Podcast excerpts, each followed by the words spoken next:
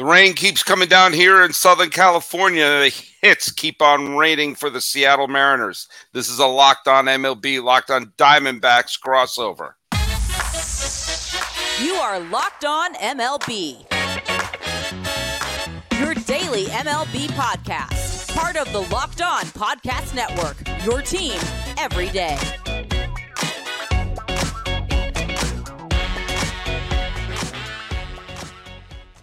Hello, baseball fans, and welcome to a Locked On M L B, Locked On Diamondbacks crossover. Every week, we do a crossover episode. We talk about the state of baseball and give a big-time shout-out to that surprising contender in the Southwest. I am your host, Paul Francis Sullivan. You can call me Sully. You can call me Sully Baseball. Just don't call me lazy, because oh. we're recording our second show of this week on this feed. That's right. We did a six-episode week last week, and we're well on our way for another one. It's the it's crunch time. It is big time crunch time. You can follow us on Locked On M L B Pods on Twitter and on Instagram. I'm your pal Sully. I'm at Sully Baseball on Twitter, Sully Baseball Podcast on Instagram. Hey, this episode is brought to you by Bird Dogs. Go to birddogs.com slash Locked On MLB or enter the promo code Locked On M L B for a free white tech hat with any order. You won't want to take your Bird Dogs off. We promise you. But as I said, this is a crossover, which means we need to bring in my guest host for the day. He's sitting right over there. Sign in, please. Yeah, Millard Thomas, host of the Locked On Diamondbacks podcast. Not working as hard as Sully Baseball because I like to take my weekends off. Of course, we're recording this on a Sunday, but it drops on Monday for the listeners out there. Follow me on Twitter at Creator Thomas twenty-four for the personal account. Look up Locked On Diamondbacks, both Twitter, Instagram for the podcast handle. Of course, follow us on YouTube. Please hit subscribe on Locked On Diamondbacks on the YouTube channel. And, of course, streaming on all podcasting platforms. So, yeah, uh, I recorded a podcast early on Sunday because we were we were starting to get hit by the uh, uh, hit by the rains big time. And uh, I, uh, you know what? I said, uh, it's uh, I better get this one in. Uh, now, as it turns out, uh, we did not lose power. And so I didn't have to, you know, panic. So I can say, hey, there we go. We can uh, uh, we can get this other uh, episode in. Uh, and so now if it, this is being dropped on Monday on the Locked On M L B feed, and uh, there you go. Hey, uh, I got a correction on my trivia question. Uh, okay. The question was, which pitcher has won the Rookie of the Year, the M V P, and the Cy Young Award? And uh, several people answered correctly that the correct answer is Justin Verlander. However, Stephen Cole, who's on Twitter at, at Stephen R. Cole, corrected me. Yes, Justin Verlander did, but so did Don Newcomb. Don Newcomb in the nineteen fifties for the Brooklyn Dodgers was the Rookie of the Year and the M V P and Cy Young Award winner. So there you go. Uh, you know, when I make a mistake, I come up with my own trivia questions. I don't have the infrastructure of E S P N behind me, uh, and I thought I did a good job vetting that one, but alas, uh, I forgot that Don Newcomb won the Cy Young Award. So there you go. I thought he, I know he won the M V P, but I forgot he won the Cy Young Award because I forgot, I thought he was too early to win the Cy Young. But I stand corrected. I absolutely stand corrected. And by the way, I also stand corrected on another thing. I think a couple of weeks ago, I pronounced the D-backs dead. Yeah. And uh, um, may I owe my co-host a uh, a, a gigantic uh, a fruit basket of apology. The Diamondbacks are heating up, and um, a couple of things have, have worked in their favor, uh, not the least of which is that the uh, – The the Reds and the Marlins have picked the wrong time to stub their toe. Uh, but as of this recording, the wildcard teams are Philadelphia, San Francisco, and the Chicago Cubs. But the Diamondbacks, Reds, and Marlins are all one game out of a playoff spot right now. We could have complete anarchy. And so tell me a little bit about the uh, the, the D-backs, who have taken seven of their last ten games. Yeah. Um, Listen, you don't gotta apologize to me, Sully Baseball, because I was right there with you. I was riding, you know, I was calling over the corner. I was making sure he was pronouncing the D-backs dead because I was not messing with the D-backs vibe. Basically, since mid-June, the last couple months, this D-backs team has been one of the worst teams, not just in the National League, in Major League Baseball. And I've been saying things like maybe they don't deserve to make the playoffs. I was probably going a little bit too far on the emotional roller coaster. But a funny thing is, when you look at this D-backs this season, you can't put blame on one player, but it's been night and day with Carson Kelly yes. in and out this lineup and with Gabriel Moreno, because as soon as Carson Kelly got healthy, which was like June twelfth, June thirteenth, this D-backs team absolutely tanked. And then within the last week, Carson Kelly got D F A'd. At the same time, Gabriel Moreno has come back, and what has he done against the San Diego Padres? He's been hitting home runs. He's been hitting grand slams, and so that duality of seeing Moreno back in the lineup, a guy who was like a three hundred hitter the first couple months of the season, one of the best dudes in baseball at throwing out dudes behind uh, behind the plate, uh, throwing out runners, then Carson Kelly just struggling in basically every facet as a catcher, has been critical to see the D-backs swap out those two pieces. Meanwhile, Zac Gallen looks like he's back on the Cy Young yes. uh, horse. The D-backs are not messing around. They're picking up dudes from the minor league system. They're getting a little desperate with their moves, right? They're calling up the Justin Martinez's rookies and saying, you know what, you could go out there and save a baseball game because you throw one oh three. We don't care. The D-backs at this point in the season are just putting the best players on the field as possible. Jake McCarthy, you get sent down. We're calling up someone else. The D-backs right. do not care. If you're struggling right now at the plate, you're going to you're going to the bench because it is nut crunching time for the D-backs. Maybe it's a little bit. It's, it's not, what? It's not. It's too, what? Nut crunching time, is that a bad term to use? I don't know. Okay, you know, we, let's keep moving. Let's keep moving. yeah, yeah. But uh, you know, sometimes people say it's a little too. It sometimes it's too little, too late. It's not that point with the D-backs. It could have got there if they never made the moves. At least they're finally realizing some of the mistakes and some of the weaknesses of the of this team this season, and they're finally making moves to address those problems. Well, the series they just played, they played with San Diego, were just that was like thrilling game after thrilling game. Yeah. And I'll tell you, dude, who's like sometimes it helps. I talked about this on the show that dropped on, on Sunday, which I said the lessons we learned from the Eddie Rosario trade from twenty twenty-one, which was always fill in a spot with a major leaguer. Yeah. Always make sure, like, you know, if there's a hole, make sure a, a real major leaguer is playing that position. And maybe the Diamondbacks learned a little bit of that lesson. Tommy Pham's not going to win any yep. M V P awards this year. Okay, I'm going to go out on a limb.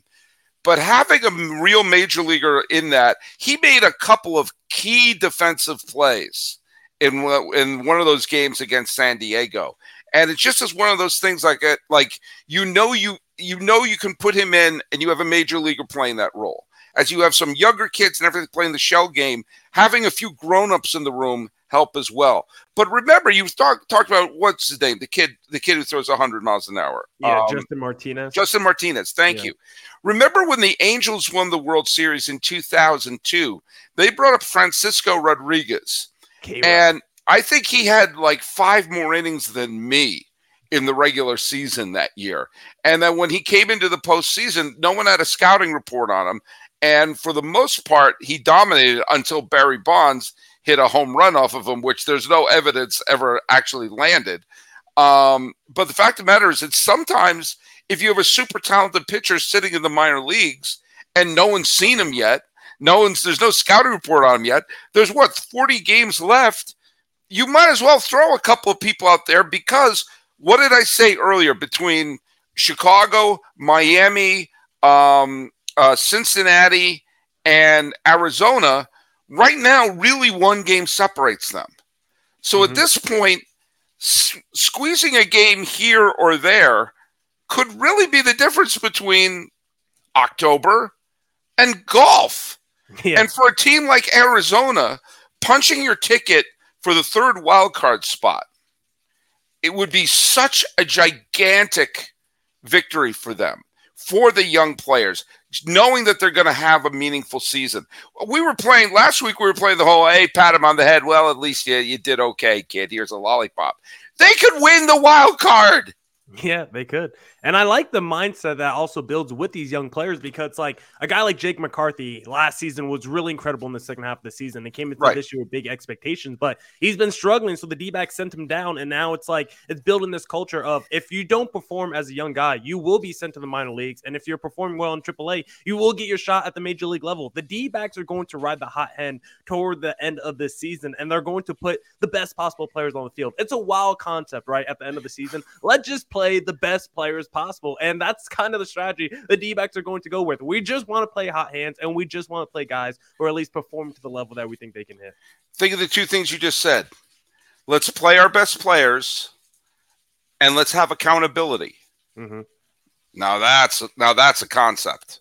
Yeah, that's right? Wow, wow. Those are two mind-boggling concepts right there. Whoa, are you telling me that you're saying that these players are going to be accountable for whether or not they play well? And again, I mean, this is, look at, of those four teams, Chicago, Arizona, Cincinnati, Miami, who's the front runner of that bunch? That They're all teams that have talent. They have some very good players. They have some holes. They're all very flawed teams that are going to finish between eighty-five and eighty-seven wins. So it's there's not one of those four teams that you could look at the mirror and go like, well, look at, look at, I know we're only one back, but, you know, how are you going to beat what? The Cubs, the Marlins, the Reds? I mean, this is what happens when you have the Padres, Mets, and Saint Louis Cardinals all wet the bed at the same time.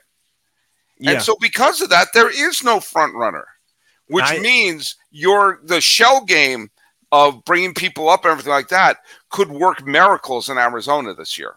And I'll have to check um, the schedule, but I think the Marlins are the only team the D-backs don't have a chance of getting the tiebreaker against. Like, they still have, like, mm-hmm. seven games against the Cubs the rest of the year. They still got some games, I think, against the Cincinnati Reds. So the D-backs still control their future. All these teams in the wild card race still control their future because they all got games up, uh, uh, upcoming against each other on their schedule. So if any team wants to pull away in this tight wild card race, it's just on their own accord to go out there and win these ball games. And for the D-backs finally understanding, um, like, some of their moves at the deadline. Let's just get, you see your outfielder struggling. Uh, Lourdes Gurriel has taken a step back in the second half of the season. Some of your young outfielders, let's go out there and acquire a Tommy Pham, who is a grown-up, like you said, and is having a really good season. Let's finally address the closer issue with someone who is good and in his prime and a Paul Sewald, and stop trying to go after these thirty-eight-year-old closers with veteran experience. The D-backs are finally starting to close up some of their holes. Brandon Fott, who is a highly touted rookie for most of the season, has struggled. He's finally starting to heat up. He had a great game uh, and star against the Padres this series. The D-backs are starting to finally um, just start to to play a little bit more of the, the brand of baseball that we saw the first couple months, and it's really refreshing after seeing this team just be absolutely terrible the last couple months. Oh, let's talk a little bit about Bird Dogs. Bird Dogs make you look good. They got the stretch khaki shorts that are designed to fit slimmer through the thigh and the leg, giving you that truly sculpted look. And you know what? They do the exact same thing as Lululemon, but they fit way better. They fit better than regular shorts. They're made of that stiff, restricted cotton. They fixed that issue by inventing cloud knit fabric that looks like khaki.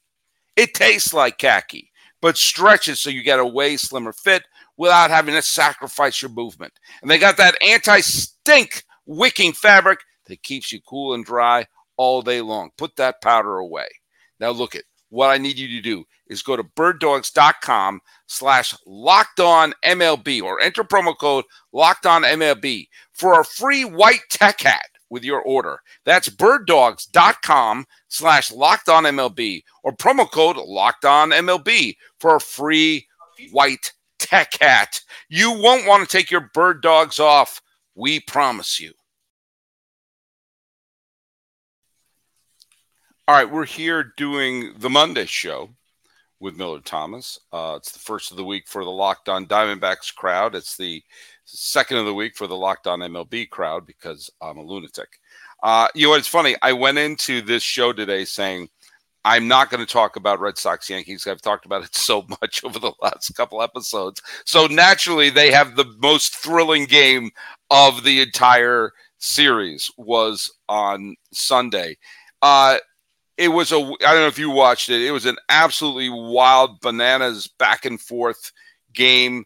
Um, and there was, it was one of those where the uh, Pivetta pitched well. They did an opener situation. Clark mm-hmm. Schmidt actually pitched pretty well yeah, for the Yankees. Uh, struck out a bunch of players. Rafael Devers, uh, I don't know the exact ownership of Yankee Stadium, but I believe the deed belongs to Rafael Devers, because every time he goes there, he's just on fire. He hit a home run in the first. He wound up getting on base, I think, four times.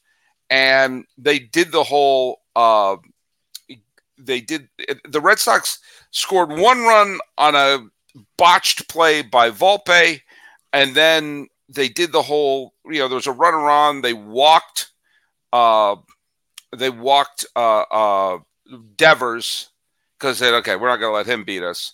And Turner came up, and he launched a yeah. three-run homer. Correct. And I'm starting to dance and say, yeah, it's going to be an easy sweep. And then Volpe made up for his screw-up and hit a go- and hit a game-tying home run. And then came – this is when you know things are going badly for the Yankees, because they, they, there was the play where the ball was at the left field. Russ Snyder trips over himself. Third base coach sends the runner home. The throw comes home. He's called safe. The Yankees take a six five lead. It goes, they said, it goes to replay. And I didn't think they had enough evidence to overturn it. I thought it was one of those, like, look, it could go either way. The call on the field was safe. And then they overturn it. And then the Yankees challenged. They had two challenges on the same play. The Yankees challenge said, was there, was there interference? Said no. So the run's taken off the board. Justin Turner gets another R B I hit in the ninth. And then they bring in Kenley Jansen, who just makes me horrified every time he's on the mound. He gets two strikes on Greg Allen, of all people, who comes within an inch of hitting a game-tying home run. It ricochets off the top, and he hits the next batter. Judge comes up, and I go, well, then this is it. And I and I actually said, well, they took two out of three. I mean, I, all parts of my body had said this game is over. Judge strikes out. The next batter strikes out. The reserve catcher, Ruthfeld, I believe his name is, hits yeah. a deep fly ball, but, but not deep enough. The Yankees got swept by the Red Sox. They have an off day on Monday, and they're playing the Nationals, who no one's noticing this. But the Nationals are on a roll. The Nationals are winning games left and right. And the Yankees still have won one series since July first. Mm-hmm. One against the Kansas City Royals. Every other series, they've either split or lost or got swept. And so now they're on an, an was it an eight-game losing streak. Um, I, I said it the other day, and I'll say it now. Mm-hmm. If you're not going to have Boone come back next year, make the change now. Whew. I mean, wh- why are you going to put this poor guy through purgatory? He's a fine announcer. Um, this, if he's not coming back, then what? I mean, I look at. I think this is more Cashman's mm-hmm. mess than Boone's mess. But as a manager, you can't come up and say, "Oh, this is the biggest period of time we have," and you. They they had let up five runs in the ninth against the Marlins a week ago. They haven't won since. And in most of the games, they didn't even show up. They got swept by Atlanta. They got swept by Boston. Um, they're now four games under five hundred. And they are not contenders. Well, so, so why, why, if you're going to replace him, what do you get playing your last forty games with him as a manager?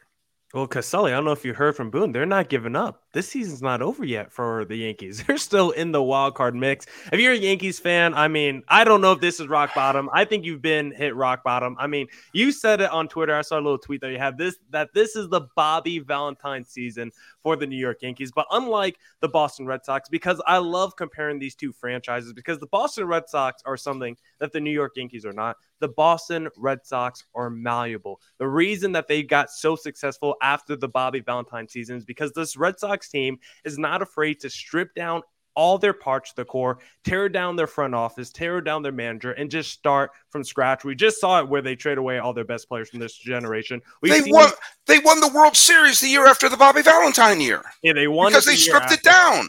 They stripped it down. They brought in John Farrell. They had Ben Cherington at the time. And then guess what? In twenty eighteen, it's a whole new manager and front office that wins it, because the Red Sox every five years are not afraid to change everything that they're doing and just completely tear down. And the Yankees are a team that have had the same G M since the late nineteen nineties, a guy that only started working with the Yankees because his papa was friends with George Steinbrenner. That's the only reason that Brian Cashman was able to get a job with the Yankees as an intern back when he graduated college in the mid nineteen nineties. Yes, I learned. Graduated from college. My mom's listening. Graduated, graduated. from college. I'm sorry. I'm sorry, uh, Doctor Sullivan. You know, I learned all this on Wikipedia right before coming on the podcast. So I, I hear you. It's fine. It's fine. Yeah. Keep going. Keep going. Uh, to me to my stop information, you. But yeah, so the Yankees are not malleable like this Boston Red Sox franchise. And the other issue that this Yankees team has had, unlike the Boston Red Sox, this Yankees team has not been able to find the homegrown talent outside of an Aaron Judge. Like, if Aaron Judge is not on this Yankees team right now, just rip him away. Who are you excited to root for as a Yankees fan for the next five to ten years? Who are the other core pieces that the Yankees built up?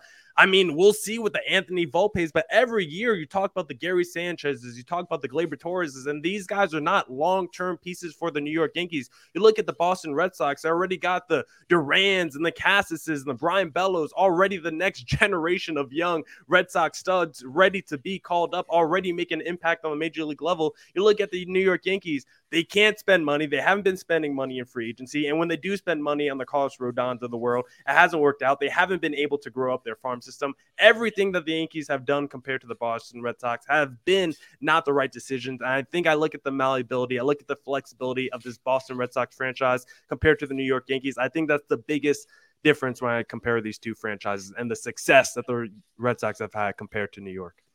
They need a left-handed slugger, and they need an everyday shortstop. There were seven billion shortstops available the last bunch of years. They got Isaiah Kanafalefa, who's a nice utility guy. He is. And he made a couple of tremendous plays at third base today. He's a valuable utility man. But do you know who's hitting the cover off the ball and maybe uh, uh, getting a couple M V P votes? Is Corey Seager, yeah. who was put on this planet to be the shortstop of the Yankees. All they had to do was write him a check. Do you know they also also do write a check to Bryce Harper if they wanted a left-handed bat, who I think has worked, or Freddie Freeman. Here you go. Uh, you know, like, or I wonder if Matt Olson would have been a nice uh, pickup. That would have caused a trade. All they needed was money to have Corey Seager and Freddie Freeman in this lineup. Yeah, and they and didn't we- spend that money. And we see them try to go after these big left-handed guys, but they target the wrong dudes. They target the Josh Donaldsons, who are like near forty years but, old and way past his prime. And was dumped. dumped. They were drew the Minnesota when they it was. I don't know if you remember the, in the nineties, there was a film called Problem Child, mm-hmm. which is a film about this inc- incredible brat, this horrible child, and he was at an orphanage. And when he got adopted, the family took him away, and you see all the nuns celebrating and all these balloons falling down because they can't believe this kid is no longer in the orphanage. That's what the Twins did when the Yankees acquired Josh Donaldson from them. I just made a Problem Child reference in twenty twenty-three. I need help. Yeah, and honestly, you could look at another deal where they tried to get big left-handed bat. They traded for Joey Gallo. One of the people that they gave up in that, Ezekiel Duran for the Texas Rangers, who is an everyday player who can play every single position and looks like the kind of athlete that the Yankees need right now um, as well. I mean, you look at some of these Brian Cashman moves since twenty ten. I mean, Aaron Hicks extension, the Ellsbury deal, the Donaldson, Rodon. Like, there's so many. There's a track record of bad decision-making by this Yankees front office. And it's like, if you're not going to change what's going on, like, how How can you ever expect Yankees fans to buy into this idea that this team can turn it around when you have the same front office and the same decision makers every single season? How is anything ever going to, to uh, how is anything ever going to change?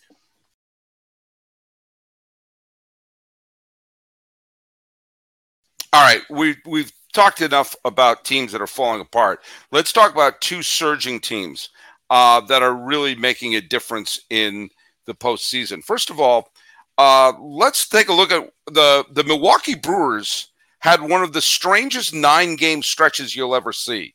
They swept the Chicago White Sox. They came to Los Angeles. They got swept by the Dodgers. They came back home. Or no, they, they went to then went to Texas, and they swept the Texas Rangers. So they're either sweeping or they're being swept. But when they lost those three games to Los Angeles, and they were going into Texas. I thought, oh my God, could this be the moment where the Brewers absolutely fall on their face and uh, let the Reds overtake them? And the answer is no. The answer is no. The Brewers put on the aft thrusters and beat Max Scherzer, no less, mm-hmm. who passed Phil Niekro in the all-time uh, strikeout list, uh, career strikeout list on Sunday. But the the Brew Crew did a really good job, and that's a statement, to beat the Rangers like that and to show that, wait a minute, we are the front runners for the N L Central right now. And with neither the Cubs nor the Reds really being able to take advantage of that sweep by L A, uh, the Brewers have reestablished themselves as the team uh, as the team of the N L Central, as they now have a three-game lead over um, over Chicago, and are they, they don't really have a chance to catch Atlanta or L A, so they're probably going to be fit right in that that wild card series at the top. But that was a big win, and the fact that they've won. Um, They've won seven of their last ten games. Uh, that's a big statement for Milwaukee. Yeah, I mean, they're a good regular season team. I just don't trust any Central team, really. I mean, I might have more faith in, like, the Chicago Cubs um, once we get to the postseason time than the Milwaukee Brewers, because I just think I know what the Brew Crew deal is going to be once we get to the postseason. You're going to have a Corbin Burnes or a Freddie Peralta go out there and pitch five or six strong innings, but the Brewers are ultimately going to lose because they cannot score enough runs. You look at that lineup, and just not good enough. Christian Yelich is quietly having a bounce-back season, but outside of him, who are you really scared of in this Brewers lineup? They actually Actually traded away uh, a Luis Urias, so I'm pretty sure he was on Milwaukee. Um, he was, unless I'm wrong. But yeah, he gets straight to the Boston Red Sox, right? He has a pretty big week this past week with a grand slam uh, and stuff like that. So it's like you're trading away offensive pieces from a team that desperately needs offense. Like the Brewers are kind of like the Miami Marlins pre-trade. trade deadline, when you're like, the rotations are very strong, the bullpen is very strong, but can this lineup score enough runs to support this team? The Marlins at the deadline went out there and got like a Jake Berger, who's been pretty impressive. They at least got like a Josh Bell and some other pieces in their lineup to just kind of round it out. The Brewers didn't really do that. They just kind of doubled down on some relief pitching, got like an Andrew Chafin in the back end of their bullpen, traded away a Luis Urias, and I just think once we get to this postseason, people might pick them as a dark horse team because you look at that rotation with the Woodruffs, the Freddie Peraltas, and Corbin Burnes, but I think they're going to disappoint and probably be knocked out pretty early once we get to the playoffs. All right, now let's talk about them.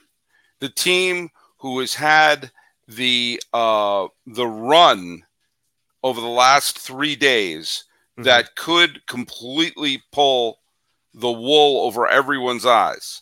It wasn't that long ago that the Seattle Mariners were on the outside looking in and looking like they were going to not make it back to the postseason after uh, making it to the division series last year.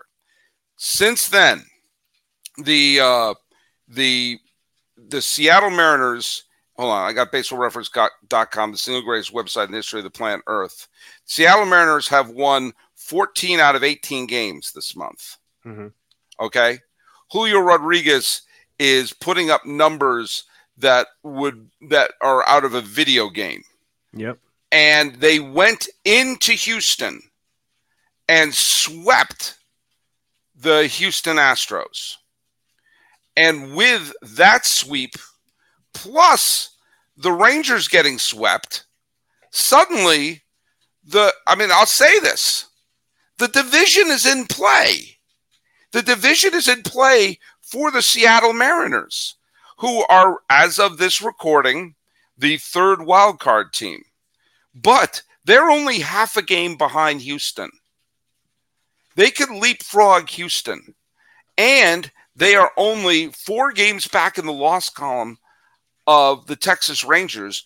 And they play the Rangers something like uh, seven out of the last ten games are head-to-head matchups between Seattle and Texas. And your Diamondbacks yeah. are playing the Houston Astros a bunch down the stretch. So in many ways, the Diamondbacks are playing a huge role in who could win the A L West.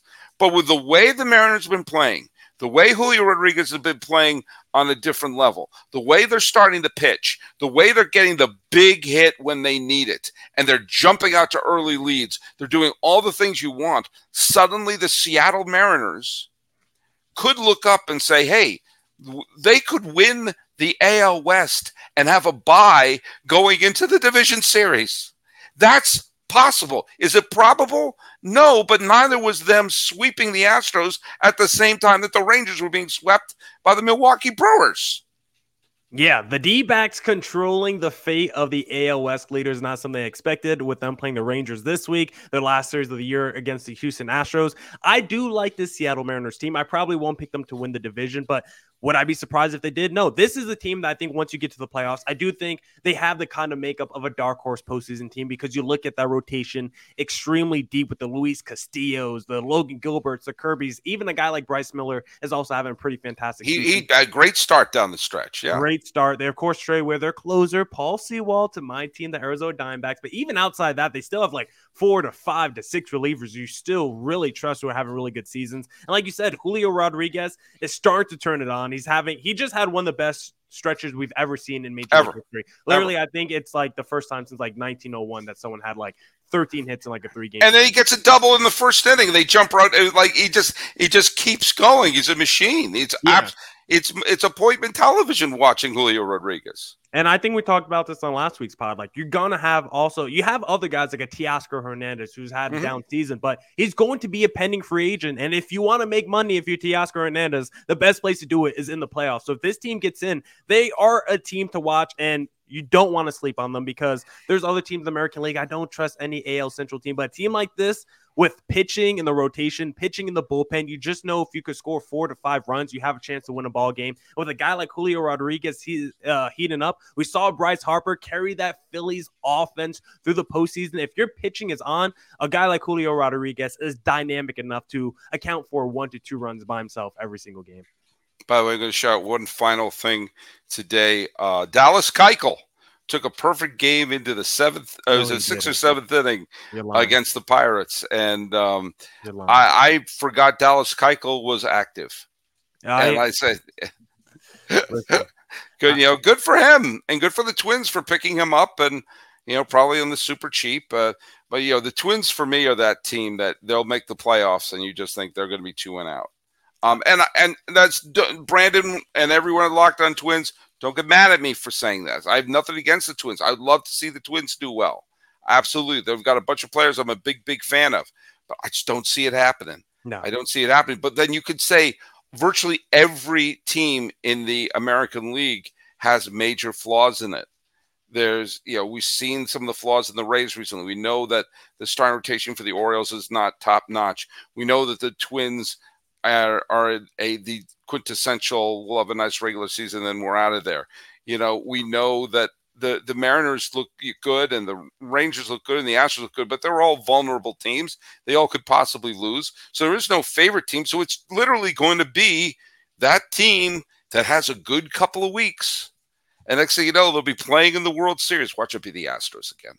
But anyway, yeah, it's it's yeah. going to be the Astros again because it's been Probably the Astros is. every single season since twenty seventeen. So I'm gonna, but it, once you get to the postseason, I'm gonna go on FanDuel. I'm gonna say at least the A L C S Astros make it there. Put some money down on that.